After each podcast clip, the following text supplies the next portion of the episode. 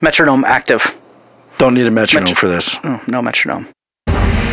Compressor engaged. Compressors don't go on until the editing phase. Oh. Internet speed running at 125. Don't need the internet for any of this shit. Room temperature 68.3. More like 71.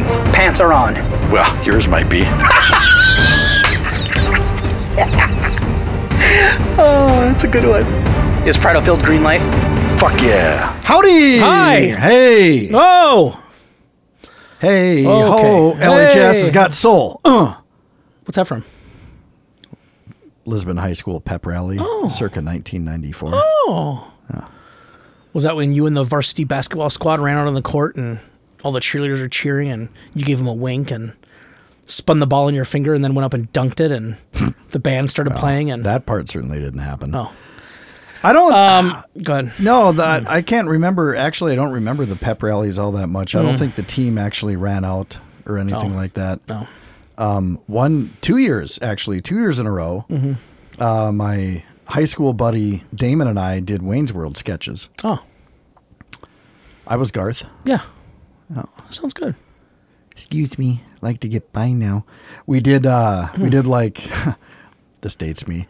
We had a overhead projector. Remember those? Mm-hmm. So we did a top 10, like, and it was a pep rally for the homecoming football team. Mm-hmm. And it was like the top 10 reasons why the Lisbon Broncos are going to beat the Lamar Lobos or something like that. Right. And so we used the overhead projector to rattle off the top 10. Oh, yeah. And we would each take turns reading, you know, something. And one of mine was like, it was like, what does the offensive lineman of a Lobo say to a defensive line? No, it was the other way around. What does a defensive lineman of a Lobo say to an offensive lineman of a Bronco? Excuse me, I'd like to get by now. Oh. And then one of them was just we have tighter ends. Oh. That wouldn't fly in today's culture. Oh, no. But that got a big laugh. Yeah. That got a big laugh back in 1994. You you guys had a pretty elite football team, the Bronco football team, pretty good. Huh. Won state in, I think it was 93 or 94. Oh, that's not bad. Yeah. Huh. Wow. They were decent. Well, so, what were your school colors? Red and yellow. Huh. Yeah. Broncos, the red and yellow Broncos, the Lisbon Broncos, huh? Yeah. Yeah. 9-man? Good old days. Did you guys play 9-man football, or were you big enough to have a full... No, it was 11. Oh, okay. Yeah. Oh, all right. I think. Yeah, it was 11. Yep. Wow. I didn't play football myself. Right. I was in cross country. Right. Oh. I was a runner. Yeah. Lean, mean running machine. Oh, better for your health long term. I just ran that. Yeah. Basically, I didn't like cross country. I just ran it because it got me in shape for basketball. Oh, gotcha. Right. Yeah. Why did you never try football? Parents didn't like the idea? Or you just didn't get it? I didn't have the interest, and I didn't know anything about the sport. Oh. Actually, my senior year, the football coach tried to recruit me. Hmm. He, you know, because he's like, he says, I'd like you to play in our secondary. Mm-hmm. And I'm like, yeah, but I've never played football and I don't know anything about it. He's like, are you fast? I'm like, decent. He's like, do you have a good reaction time? Hmm. Yeah. He's like, do you play good defense in basketball? I'm like, yeah. He's like, you can be a cornerback. You can be a ball hawking corner. Right. And you're like, nah, man. Yeah. Nah, bro. I did think about it. Because then you're like, what if I get hurt? Then I can't play my... Right. Then I can't make my highlight video for my senior year for basketball. Well, and my senior year in basketball was a shit show anyway. Oh. Had you known that was going to happen, would you have played football? Or would you have not played either way? I don't know. Oh. I almost quit basketball my senior year. Was that bad, huh? Yeah. So you said you'd have been a corner, huh? Yeah. Huh. Yeah. Wow. That's a hard position to play. Yeah. Huh. Especially if you're someone who never played before. Yeah, right. There's a lot of footwork in that you kind of have to know how to do. But, I mean, I do have good footwork. Yeah. I mean, that's one of the... things I was really good at when I taught Krav was there a lot of the stuff you do, even like punching and that sort of thing. A lot of it's footwork. Yeah. If you get your feet moving in the right way, and that's I attribute that to my dad when he was teaching me post-up moves when I was a kid. Yeah. I mean, he played college ball, actually. Oh, yeah. He played center, and he was 6'2". Oh. And he was playing against guys that were like 6'9", 6'10". Right. And the reason he could do it is because he had awesome footwork. He had these great crossover moves and up and under and reverse pivots and drop step. And yeah, so he taught me all that stuff. So yeah, my footwork has always been pretty good. Your dad played college basketball? Yeah. I had no idea. Yeah. I mean, Jamestown. But still? Yeah. Wow. Yeah. A 6'2" center. You wouldn't see that nowadays, would you? No. Fucking junior high kids are that tall now. No. But again, the game has changed so much since then. I mean, back then it was, you had your perimeter players and your post players, and it was always inside out. Yeah, right, right. Forget about a center shooting a three-pointer. Right, I mean, you throw the ball inside, let your center work. If he draws a double, he dishes it out, and then the guard dribble penetrates or shoots the three or whatever. Not even a three, just a mid-range shot, Yeah. Everything went through the center. So you had post-up center. Now centers just, they handle the ball. They can do everything else that everyone else can. Bring the ball up the floor, just crank a three. Right. Yeah. Huh. Imagine that. You could have been a cornerback. That would have been kind of cool. Well, yeah, I guess. I don't know. I was a point guard. Apparently that wasn't cool, huh? That's cool. Mm. I didn't know that you could have played. I didn't know that you were invited to play football. That would have been kind of neat. Yeah. I mean, I agree. It would have taken you a few games to figure it out. Oh, yeah. Yeah, for sure. It would have been neat. It would have been cool to say that I, played all those different sports. Imagine if you will, if you had like a knack for it. Imagine that. Imagine if you go out there and try it and you're just a natural.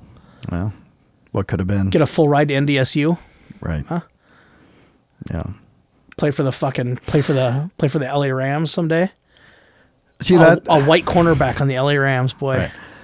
That's why I wanted to run every event in track, because when I was a freshman, I was, because of the cross country, I was a distance runner, and I wasn't super quick right away. So when I was a freshman, I was running the mile and 2 mile were my events. But as I got a little stronger and bigger or whatever, I got quicker. Yeah.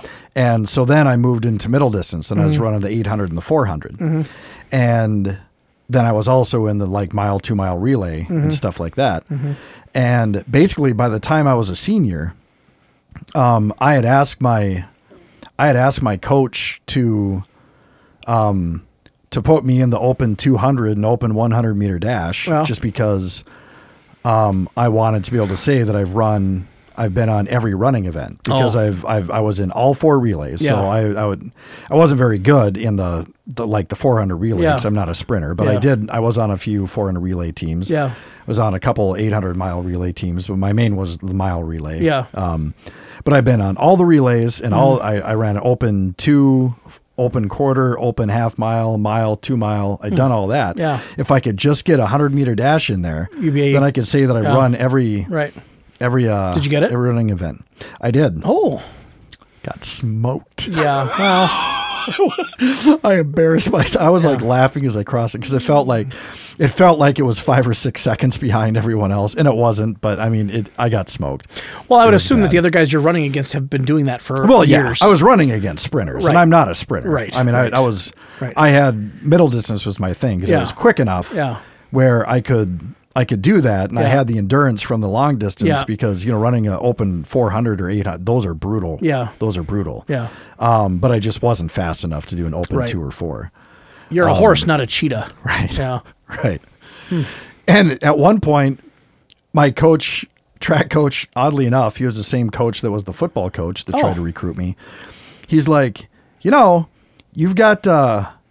He's like, I couldn't jump high, but I jumped quick. Uh-huh. So I've got a good spring in my step. Yeah. He's like, I want to try you out on hurdles. And I'm like, ugh. He's like, no, I think you'd be good. Let's probably not the 110 high hurdles, probably the longer, the low hurdles. And I'm like, okay. So he set up, their padded hurdle thing, not an actual hurdle, but in the gym. And he set up like 3 or 4 of them. And he's like, before I show you how to do anything, I just want you to sprint through and attack those hurdles, whatever feels naturally. And then we'll take it from there, and we'll work on it. Okay. So I take off running, and I try to try to do what I know you're supposed to do, and I hit every one of them. Yep. And I finished, and he's like, all right, well, go back to the relay. We won't do hurdles. Yeah. So I never, he saw enough. Yeah. He saw enough. Yeah. He's like, no, it's not your thing. He expected a little more natural ability. Yeah, right. That's probably what that may have happened in football too, right? He put you on, you on somebody, and 10 minutes later, he's like, right. Yeah, just go change. You're probably done. Might want to just... Let's just stick to the basketball. And see if your dad will still take you on the cross-country team. Right. Well, anyway. All right. Yeah. So, ladies and gentlemen, there have been some wild developments in my career situation. Because you weren't a cornerback for the LA Rams, you had to resort to other things. Because I wasn't a cornerback for the LA Rams. Because we never know what would happen there. Other things. Yeah. So... Last time we mentioned this on a show, I was all geared up to do that with York Solutions, the paid training job placement program. Right. So, and again, just a quick rehash on that. It was basically they were going to pay me very minimally, but they were going to pay me to go through 11 weeks of training to teach me everything I need to know about being a Java full stack developer.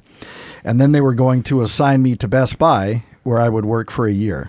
Can I interrupt? Yes. I should have went and got my other pop before we started this. I'm out. My throat gets a little. Get it. A little bit. Okay. Go get it. You can keep talking. You're gonna fall asleep. Do you want to? No, I won't. No, but do you want to do? Should we do the thing where I just yell from the kitchen, or do you want to just keep talking and everyone can assume I'm here? What would you like to do? Let's just let them assume I'm here. Okay. Because if you're talking, I'm not talking, so they won't know the difference anyway. Okay.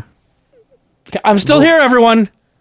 Yeah, he's still here. Wink, wink. Yeah. Okay. He's not taking off his headphones or getting out of the chair. No, I'm still here. Okay, go. He's still here. Okay. And he's not pulling his face away from the mic or anything. No, I'm still here. Yeah. Okay, go ahead with your story. You're not going to hear him move the mic stand so he can get out of the chair. Yeah, no, I'm still here. Go ahead with your story. Yeah. York Solutions. Yeah. Nice. That wasn't me grunting. Okay. All right, so I was going to go through that training, and the way it was explained to me, because I went through all the assessment stuff, I had to do some HTML and some SQL stuff, and had to do a JavaScript project, and they look at my assessment, and based on those assessments, they decide, does this guy have what it takes to be in this program, yes or no? They decided yes. So they brought me on board, and that was going to be my plan. I mean, hey, I was going to spend 11 weeks in training, getting paid shit.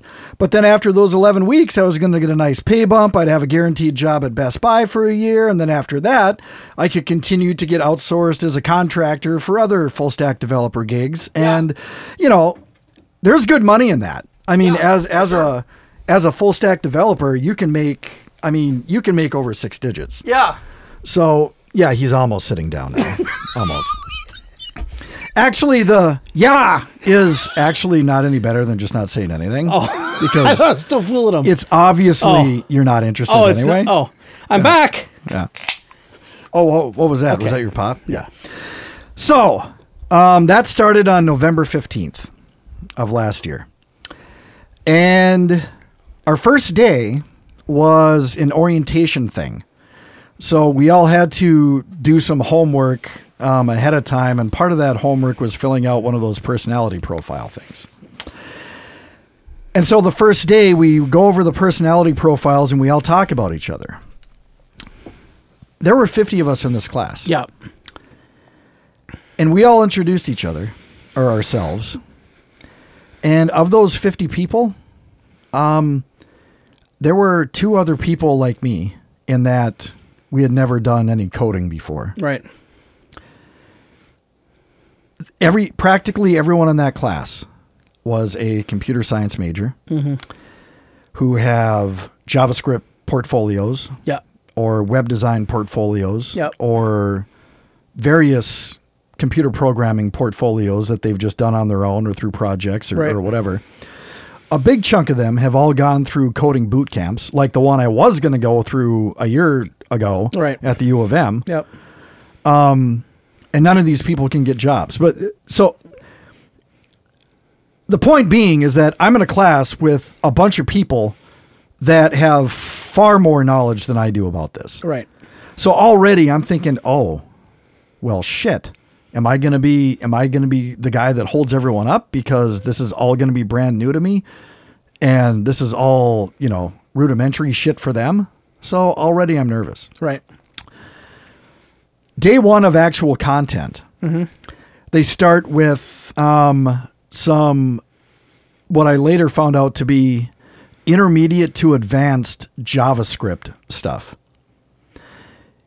explaining how to fetch, you know, to a server, and you call a function and you're bringing this back, and you're all of this stuff going on that I'm like, what?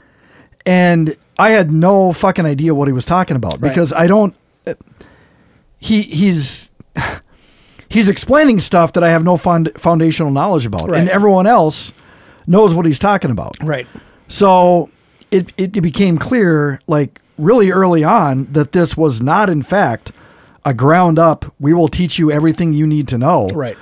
Right. This is, we're starting in the middle, fucker. Right. You know, this right. is, you need to have this knowledge in order to learn this knowledge, because, I mean, 11 weeks, there's a ton of shit. And JavaScript is only one part of it, because Java is different than JavaScript. Yeah. And there's a bunch of other stuff that goes into the, you know, full stack right. developer thing. Right. There's a lot of different technologies and a lot of things. Right.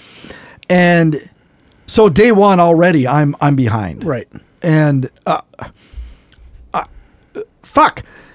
So by the end of that first week, we had to do an assessment where, you know, we basically learned about this JavaScript stuff and arrow notation, which is like a shortcut way to write something that I don't even know how to write the long way. Yeah, right. So when I'm looking at arrow notation, it makes absolutely no sense to right. me, because I don't even know what the long version right. really means. Right. So we all have to complete this assessment that's due the following Monday, and we're allowed to work in groups. And the only thing I could do was get into a group with people and copy and paste their code and look at it and try to use that as a starting point, yep. so that I could then fine tune it to do it the way I needed to do it. Right. Because it was like the user had to input information, and then you take that information and run it against some tests on a server. Yeah. And there's a lot of different ways to do that. And so, because I have some HTML experience, a little bit, not a lot, but it's at least not completely foreign. I know how forms work. So yep. I'm like, I'm going to use a form to input the data from the user, but they weren't doing that. So I had to figure out how to pull the data from my form right. into the code, you know, whatever. Right. And I did figure it out. Yep. And I'm like, okay, this is cool. And some things are starting to connect and some things are starting to click. And I got my assessment done and I tested it and it worked. And I'm like, okay, maybe I can do this. And I was actually helping other people out with their code. Yep. Like, they run it and it wouldn't work. I'm like, oh, you forgot a parenthesis here. Right. Or don't put a space after that period, or, right, you know, right, whatever. Right. So after that weekend, that first week, I'm starting to feel like maybe this is something I can do. Yep. Day one of week two, he says, all right, by now everyone should have a really good handle on all things JavaScript. We're moving on. Wow. Ouch. And he's basically, you know, said that everything builds on everything else. And right, like, this is right. super accelerating, you, right. know, you know, whatever. And I was the new content he was showing us. Right. I'm clueless. Right. I have no idea. Right. I'm just sitting there staring, and at this point I realized that, yeah, this is not going to work. I'm going to fail out of this program. Yep. It's way, not that I'm not capable of learning this stuff. Right. But not at that pace. Right. And not without any foundational knowledge. If right. if I would have gone into this with, you know, 10 weeks of boot camp training, or, you know, if I had dicked around with computer programming and dabbled in this stuff for the last 5-10 years, like all these other people have been doing, right. it'd be a different story. Right. But I went into this thinking they were teaching me everything from the ground right. up. Right.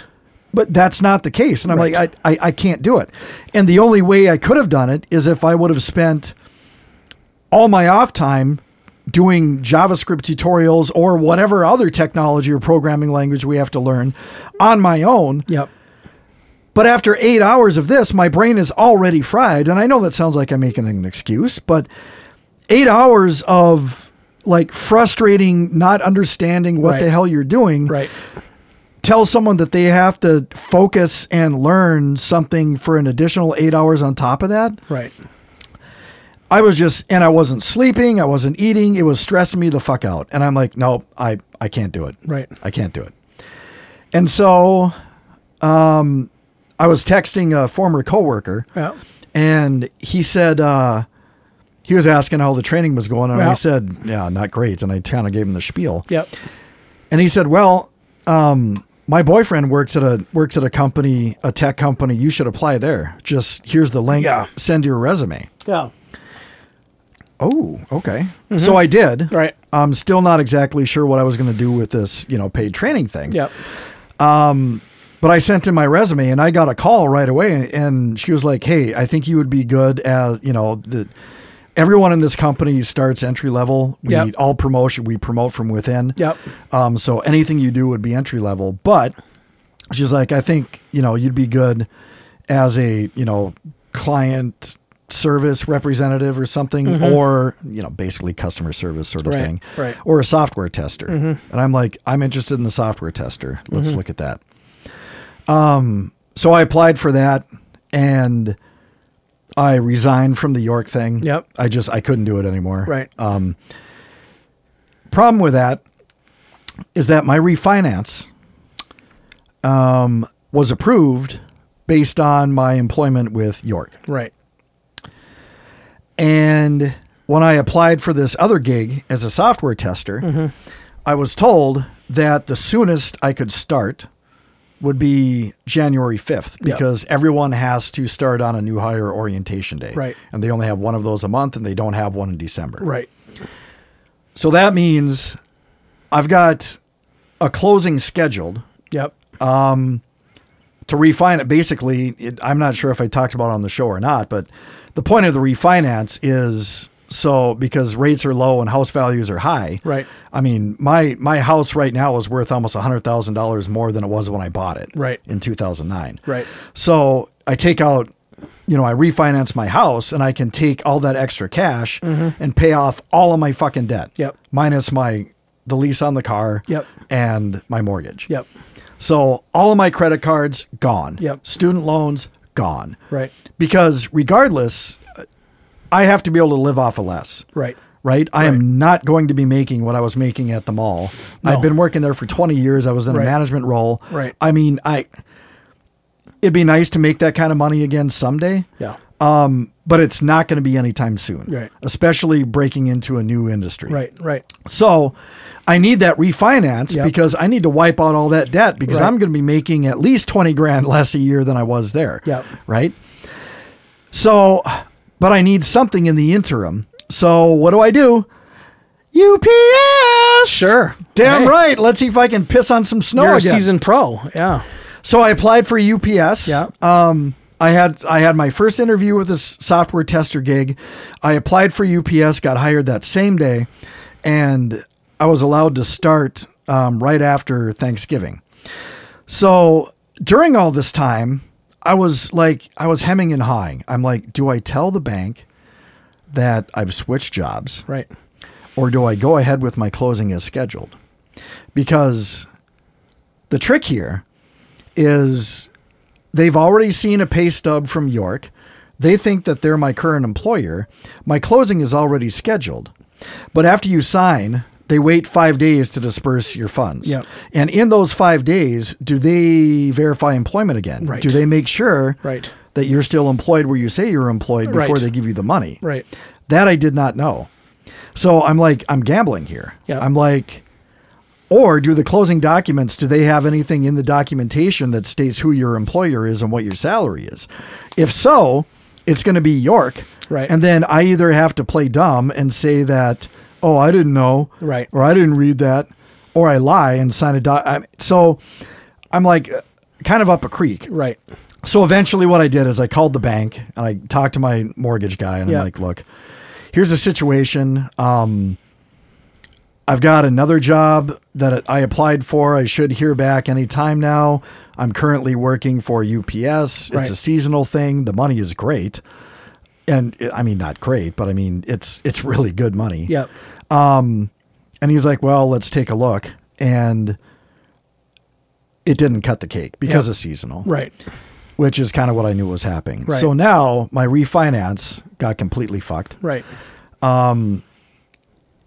And I was told by the software tester company, like the week before Christmas, I was told, yeah, we hope to have a decision by the end of the week. Right.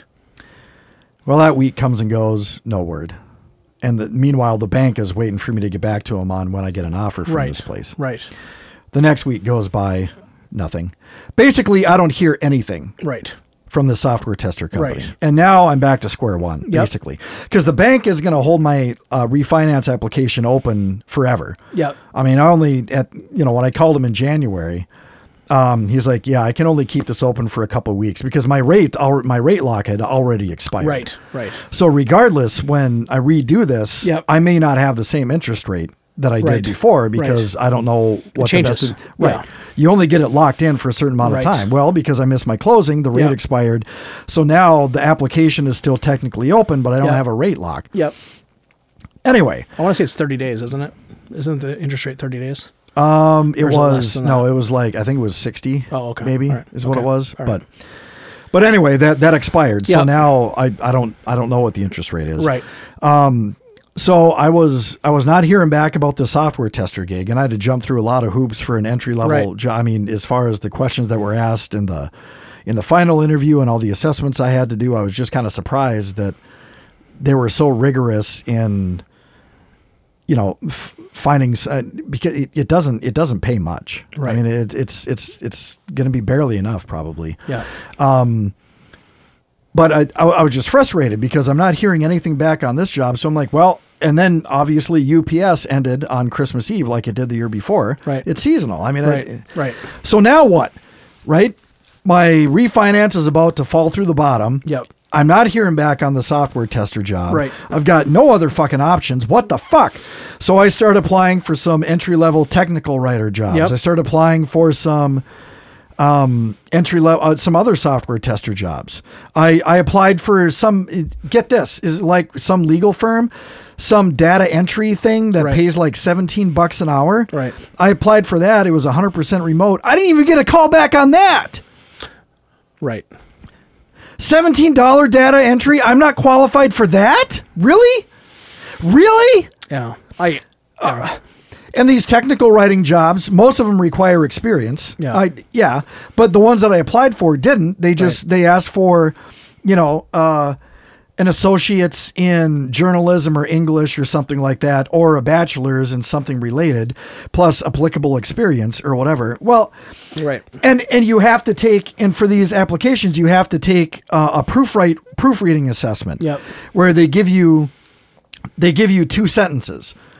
And then a third that says both are correct. So the instructions are you have to read each one of those sentences and determine which one has a grammatical or a spelling error in it. And if they're both right, you say they're both right, whatever. Yep. And it was a time test. It was like 27 questions. And I don't know, they never said ahead of time what the levels of grading were, but I scored proficient. Right.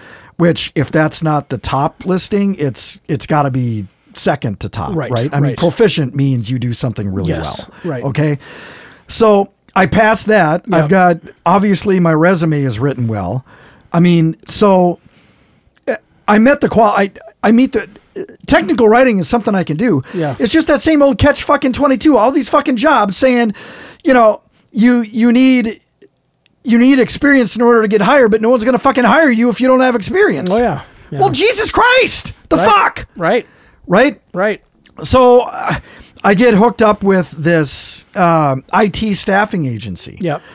And they have some opportunities. Yeah.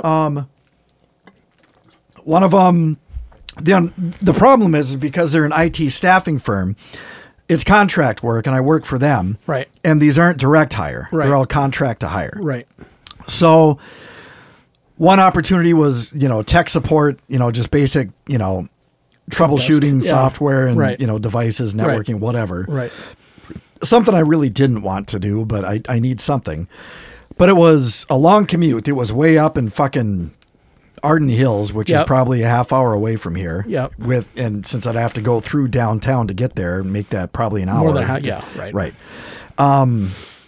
And that was like an 18-month contract. Yep. At, $24 an hour or something like that.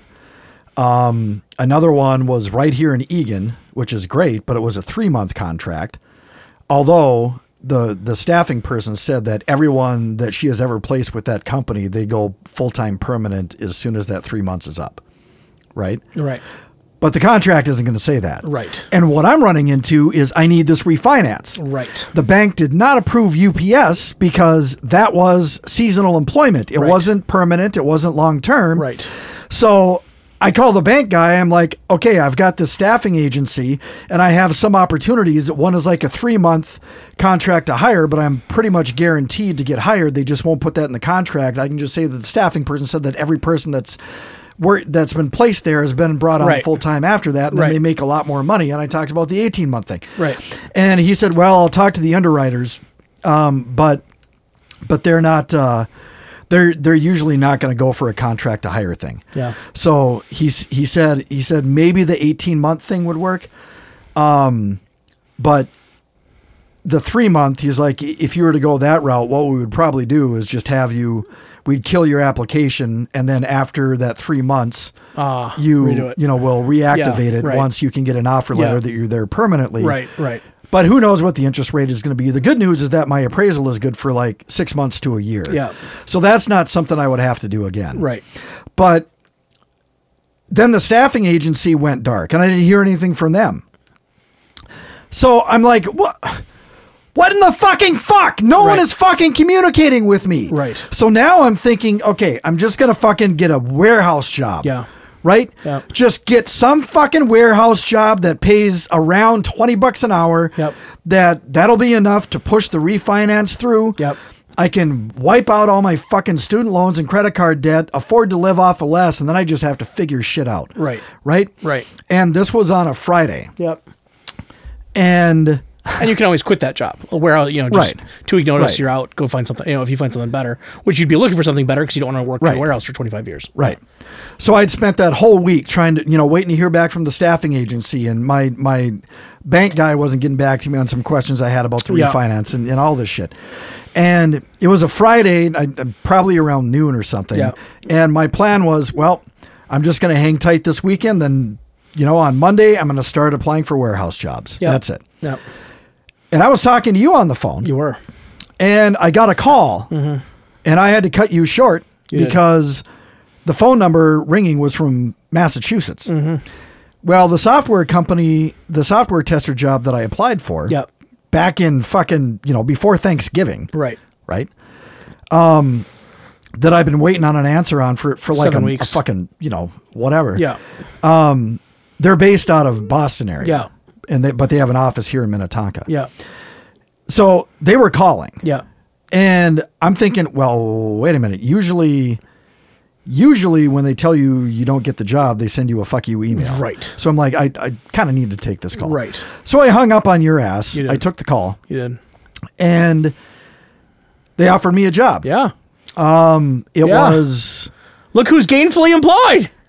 Well, not yet. I mean, because mostly. They missed the January 5th thing. Granted. So the next new hire orientation isn't until February 16th. Yeah. Now, I have no idea what day the show gets released, but as of right now, when we're recording this, that's a month out. Right. But they offered me, it's a full-time permanent job. It's not a contract gig. Yep. They actually offered me a little bit more than what I was originally told. Yeah. They see the value. No. Yeah. I'm guessing maybe what happened was I might have been quoted the wrong number initially. That's what I think happened. Yeah. Because a 0 and a 4 just got mixed around is all. Right. But it is a little bit more than I was expecting. Again, it's still going to be tight. But the good news, it's enough. I called the bank. told them about it. They're like, okay, send us the offer letter. We'll get your rate locked in again. And, hopefully it'll be close to the same rate it was before.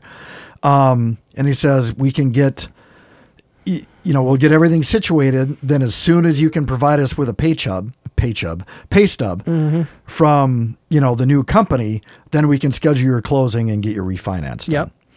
Now the problem is I start on a Wednesday, February 16th. Right. And I have the option. I was surprised by this. They only recently gave people the option of biweekly payment. They used to do monthly. Fuck that. Nope. So you can choose between monthly or biweekly. Nope. I'm like, fuck you. I don't know how people do that. Yeah, there's no way I can do that. No.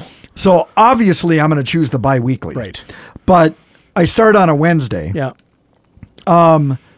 If payday is that Friday, I have to wait 2 weeks. Right. For an actual paycheck because I'm not going to be in the system. Right. If the payday is that following Friday, it's not going to be, even though my position is salaried. Right.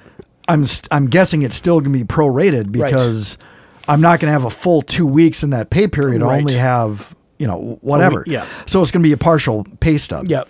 So I asked him, I'm like, okay, but depending on what day their payday falls on, it may be a few weeks after, for a full check. After, February 16th, before I get a full check. Yeah. And he's like, I don't think that'll matter. He's like, I think it'll be okay. We just need to see, whatever. As long as the offer letter states your annual salary, and we get the pay stub just to verify that you are actually working for him, and that sort of thing, we should be good.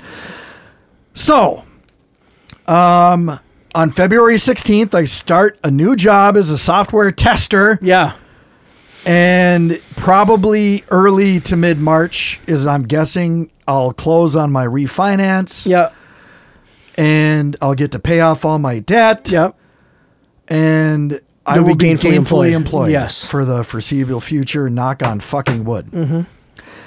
And after 6 months or a year, who knows? Maybe I can work up in this company. Or, I would assume so. I mean, start making some more money or I can apply for other gigs because now that I'll have a foot in the door in IT, it won't be starting off at tech support or needing certifications or I'll skip by that catch-22 because I'll have 6 months or a year under my belt at this company. And again, I may just keep working for them if they have a lot of opportunities. I mean, they have year-end bonuses and profit sharing and stuff like that. So maybe this will be a good thing for me financially. I have no idea. Right. I just know that right away to begin with, it's going to be tight. But give it a year or two. So I just got to figure out what to do for the next month. Well, probably two. Yeah. Right. Yeah. And you, I mean, I only say it because you were at your last job for so many years, but I feel like you're a guy who is pretty, you like the longevity of a job. I don't see you bouncing around a lot. I think you're going to start this job and I think you're probably this is probably long-term for you. That's my guess. Maybe. I mean, if I like it, that's And if you don't like it, I think you might stick it out. Even if you don't like it, I think you'll stick it out because there's other jobs there that you could do that you'd want to do. I do think I'm going to like this a lot more than I liked my old job. Agreed. This is much more in my wheelhouse. Right. I loved the idea of being a software developer. Uh-huh. I mean, when that first week at York, when I was figuring shit out and I was making it work, I'm like, holy shit, this is fun. I would love to be able to actually know what the fuck I'm doing and do this. Right. I would like to do that. Maybe that's something I can do. I bet it is. Down the line.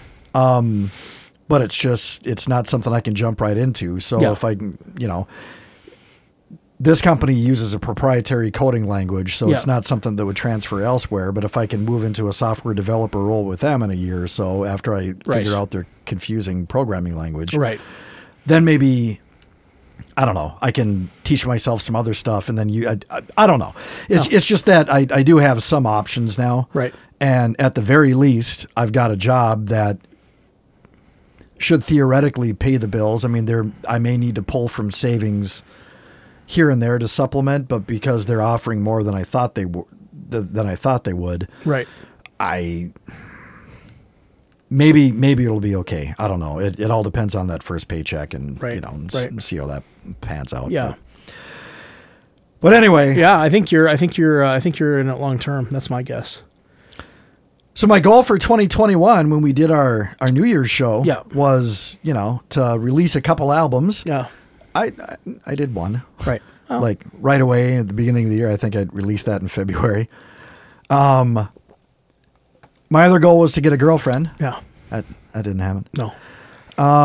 My other goal was to be gainfully employed. Yeah. Well, I worked for UPS for a month. Yeah. And York for a week and a half. Yeah. But, yeah, okay, 22, maybe that's shaping up a little bit better. I'm sure it is. I've got a job, at least. I'm sure it is. Every new year, we always know that the next year is going to really change everything.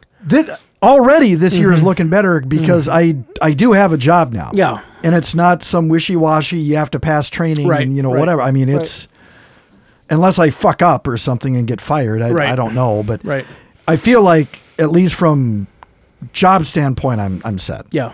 Albums, I can do that whenever. Yeah. Girlfriend, not looking good. No. But yeah, I think you're I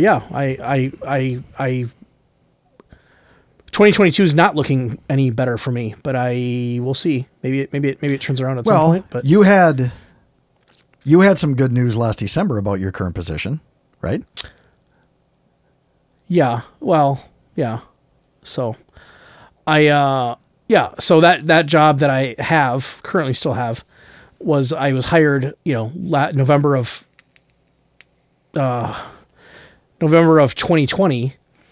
And I already talked about this on the show. I'm pretty positive I did. Yeah. Hired in as contract. And then at the year mark, you know, IT legal permanently. Right. And then a few, you know, after 4 or 5 months into it, they changed the terms of it a little bit and said, well, you know, we're different management level, you know, different management's in place. Right. Now it's going to be renewed every 6 months. I talked about all that. Yep. Well, in December, end of November, I did get offered a permanent job, which was, I was not expecting that. But it did not result in, how do I say it delicately? Knowing that this could be listened to, you know, by other. It did not. It's still not quite what I expected. We'll leave it at that. It didn't work out the way I thought it would, even though I got the permanent gig and I'm very grateful that it's a permanent job. Don't get me wrong. I'm not bashing that. It's definitely beats contract.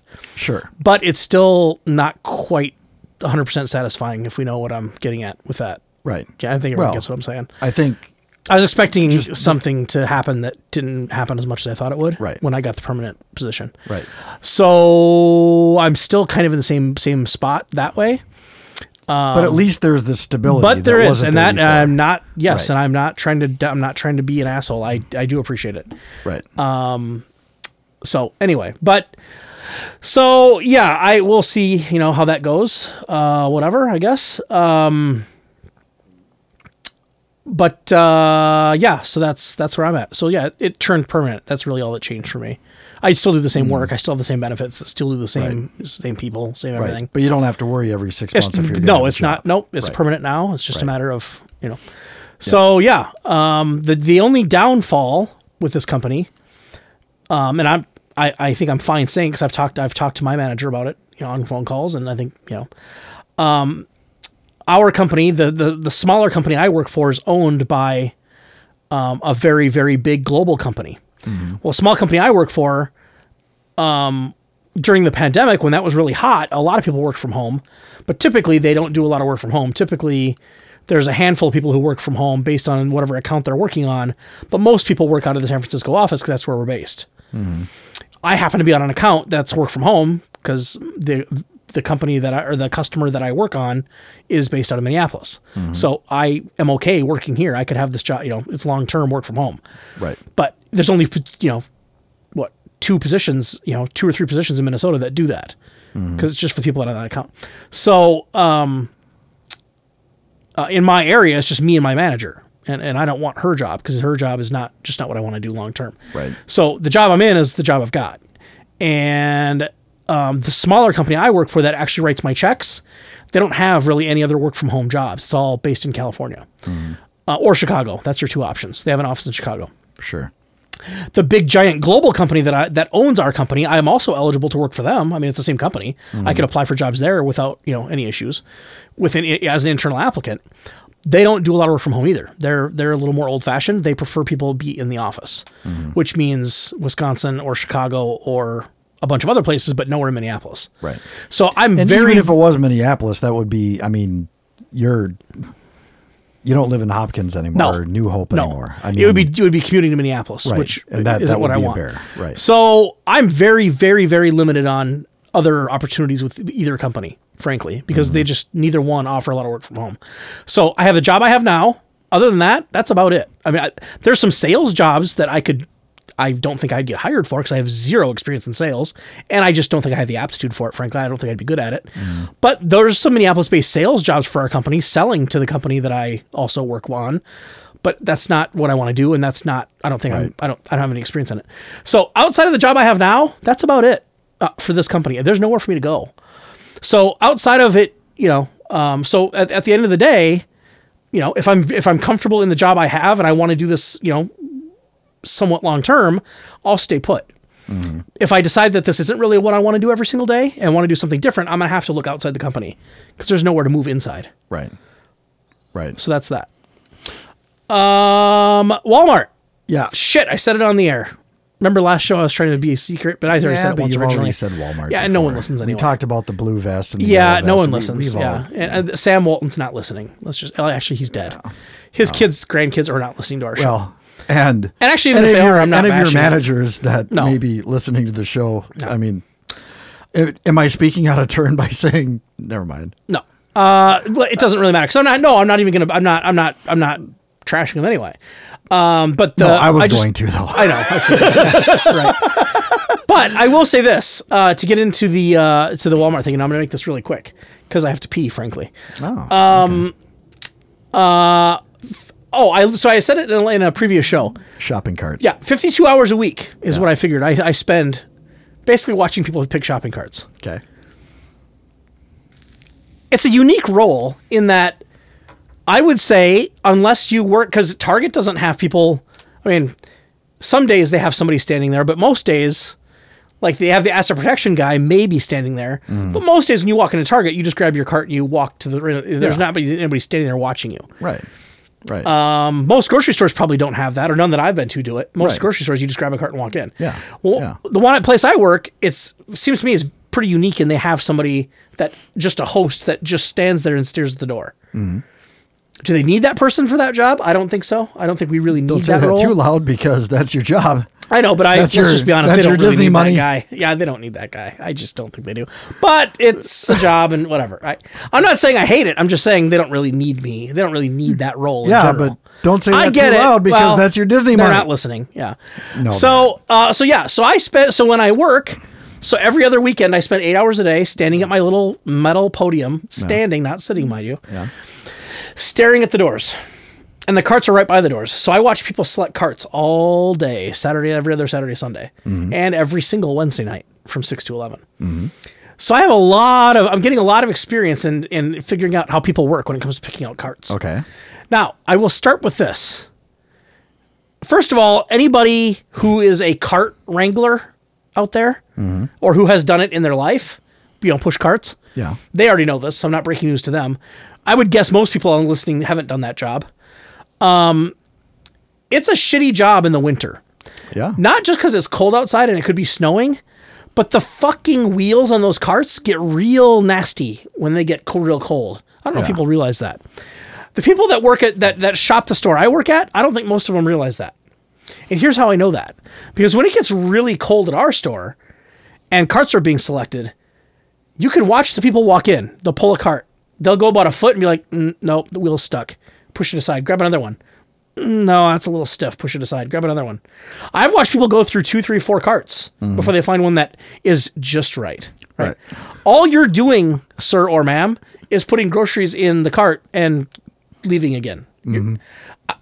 You're not marrying this cart. Right. It's a fucking cart. Right.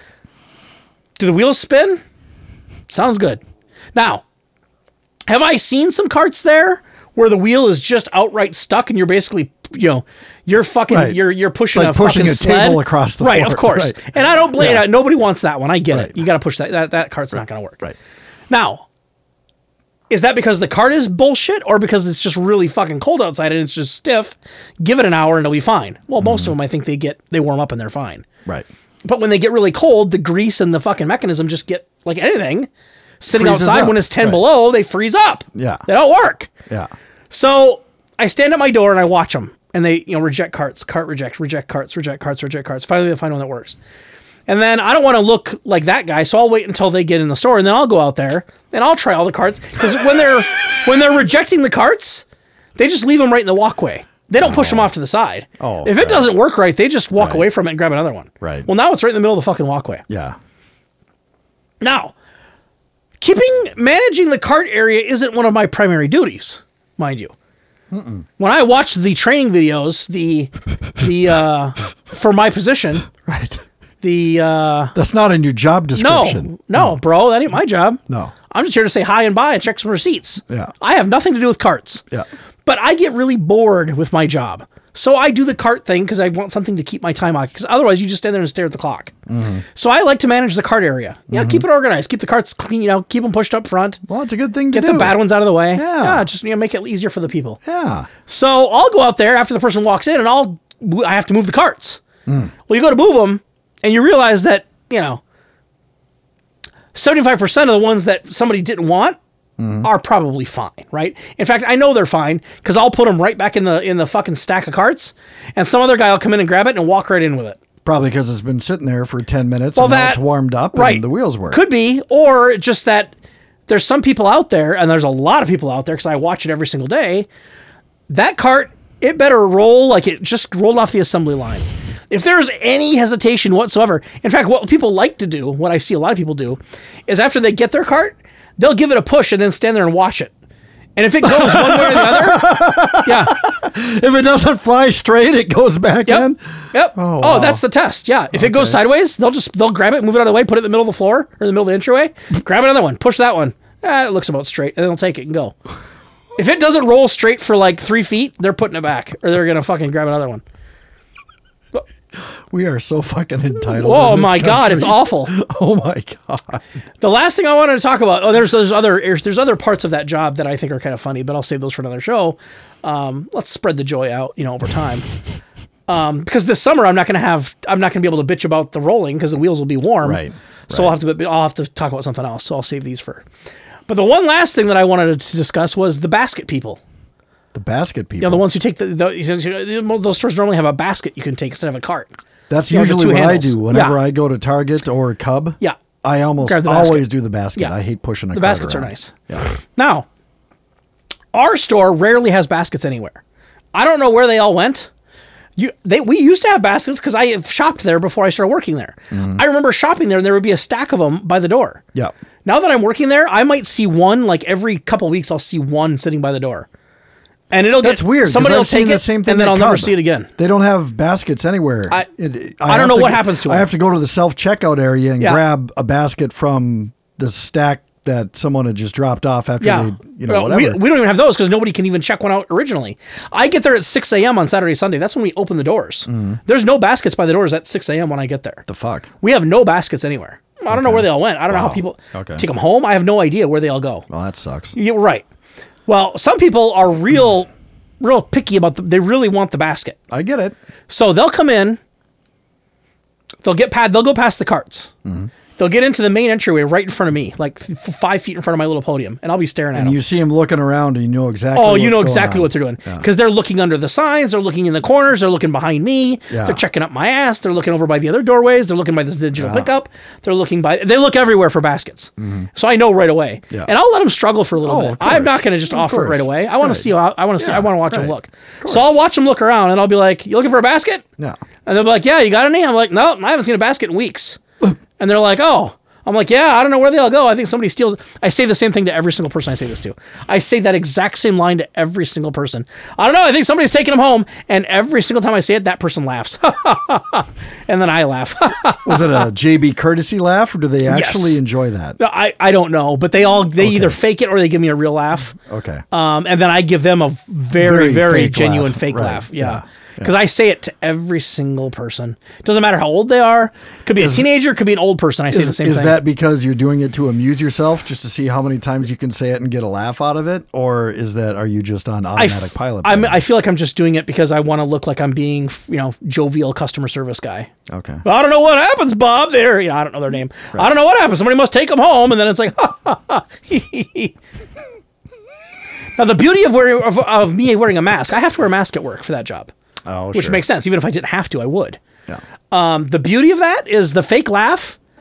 It's real easy to shut it off because no one can see my face anymore. Right. So when I fake laugh, I literally just make the fake laugh noise, and then my mouth goes back to misery. Yes, but you realize that genuine laughter not only comes from the mouth and the sound of the laughter, but it's in the eyes too. Yeah. Well, they can see. The people that I'm just saying, I can spot your fake laugh a mile away. Well, I think the people I deal with, I'm not sure they're picking up on that, if you know what I'm saying. I think they just... Depends on whether or not you're smiling with your eyes or not. I probably am not. I'm probably not. I'm probably... So they probably know it's bullshit. Eyes probably say, when is it 3 o'clock? That's probably what my eyes are saying. I'm ready to go. Right. So... But honestly, could they expect anything else? No, not with that job. Mean, right. What do you expect me to do? Right. How many times can you say hi to somebody before you're just on autopilot? Right. I mean, I can't imagine there are many people that are, door greeters that say they have an incredibly challenging and rewarding career that they love. And they feel, the reality is that our store, I'm the only guy with that job. Right. Every other... You're elite. Those the two door positions we have are staffed anytime the store is open. So from 6 a.m. to 11 p.m., there's got to be somebody sitting there, standing there. Right. I'm the only guy out of all the people at that store that actually that's my job. I don't do anything else. Right. Everyone else is like a shelf stalker, and they just do that to fill in. Yeah. Could be Damien from electronics is, standing up there and. So the basket people. So Jeff from the auto plate. Right. And that's what it is. It's, Brad from seasonal, Steve from home, whatever.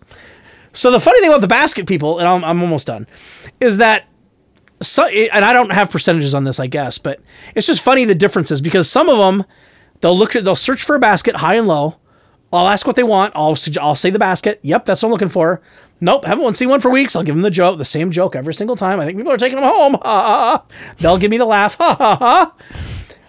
A certain number of them will then just walk in because they're like basket or bust, bro. Mm-hmm. If I can't have a basket, I'm carrying it with my two fucking bare hands. Yeah. Okay, so they'll walk past me. Mm-hmm. Then there'll be people who I'll tell them that there's no baskets, and they'll be like, oh, I better get a cart then. Okay. So they'll go out there and they'll look for the little cart. We have the little carts and then the big carts. Oh, sure. Yeah. Then they'll come back in. Hey, you got any little carts left? We've got little carts, but if there's none out there, I guess it's just the big ones. Okay. And then they have to make another decision. Do I want the big cart or do I take no cart? Some of them will go grab a big cart. That's the smart play. Yeah. Other ones won't take a cart at all. They'll be like, fuck it. If I can't have a little cart or a basket, I'm going bare hands. Yeah. Okay. Yeah. So, but what's interesting is of all the people that say, fuck it, I'm taking a basket or bare hands, a good number of them, and I wish I could put it in percentages, I would say at least half, end up coming back. I hear them come up behind me, 15 minutes later. Hey, can you grab me a cart? I'll turn around and look, and sure as shit, it'll be some woman, and her arms are just like, shit's just hanging off of everywhere. Yeah, yeah. No problem, ma'am. Go out and get her a cart, bring it into her. Thank you so much. Yeah, sure. I should have grabbed a cart. Yeah, that's all right. Everyone does it. Yeah. Or they'll come back and ask for a little cart, whichever. But I end up grabbing them a cart anyway. Mm. So anybody who does walk past me and say, nope, I'm just going to use the two hands I have. You're going to see him again. In my head, I always think, good luck, pal. Right. You're not going to be able to do it. Right. But some do, because some of them I never see again. Now, granted... Do they find an empty cart in the store and just take it? Probably. True. I mean, some of them find carts laying around, I guess. True. I've done that. You walk in there, with nothing, and you're like, oh, there's a cart. I'll use that one. What I do is I just buy less. Well, yeah, right. If I can't carry it in my, I mean, I don't know what it is, but I just hate pushing a cart around. There are people like you. I I like to be in and out. Yeah. Right? Yeah. I don't like to fucking lollygag, right, to coin a phrase from 1952. Right. I want to get what I need to get and get the fuck out of there. Right. And I just feel like, for whatever reason, carts slow me down because I can't weave around people. Yeah, right. Like, you've got your slow walkers or the people that, have their cart sticking out in the middle of the aisle, and then their asses sticking out from the shelf, and there's no, you can't fucking maneuver, especially someone's coming the other way. Right. If you've got a basket or you're just, freeloading it, you can pick up the pace and just sneak around. Right. But with a cart, your maneuverability, no, I know. And you can't go as fast. Right. So I just feel like the cart takes longer. Yeah. And there's a lot of people like you. They will not take a fucking cart. I don't like to do the only time I get a cart is if I know that I need toilet paper and paper towels and whatever, a thing, a Gatorade or if I know that this is something that's going to be problematic to carry with two hands, and I get a cart. Right. But 9 times out of 10, I'm doing a basket. I think a lot of these people go in expecting only to buy 3 things. They're like, well, I'm going to get a jar of, a bottle of vinegar, a gallon of water, and a fucking box of macaroni and cheese. I can do that with my hands. That's the problem. The biggest problem, I think, is they get in and thinking they're only going to get 3 things. Well, then they start walking around. And they're like, oh, fuck, I better get that. I better get that.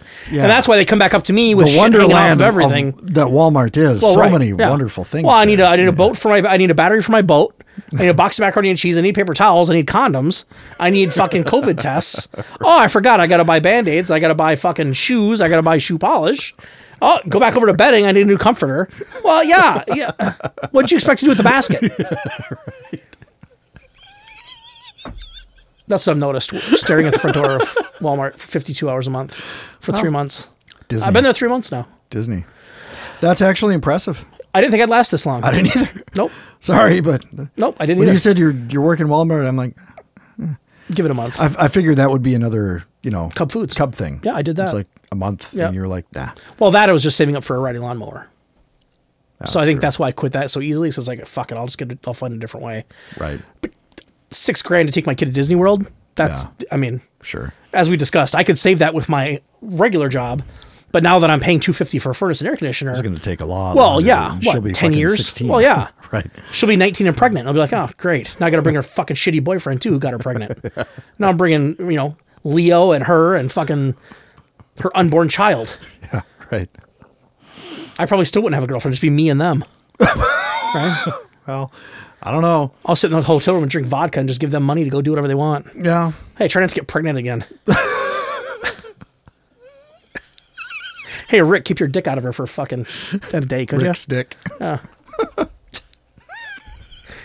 You're a salty one. Oh, we just wait. Yeah, I know. I can't. It's going to be pleasant. Okay. All right. Oh, yeah, what's the vibe? So, yeah.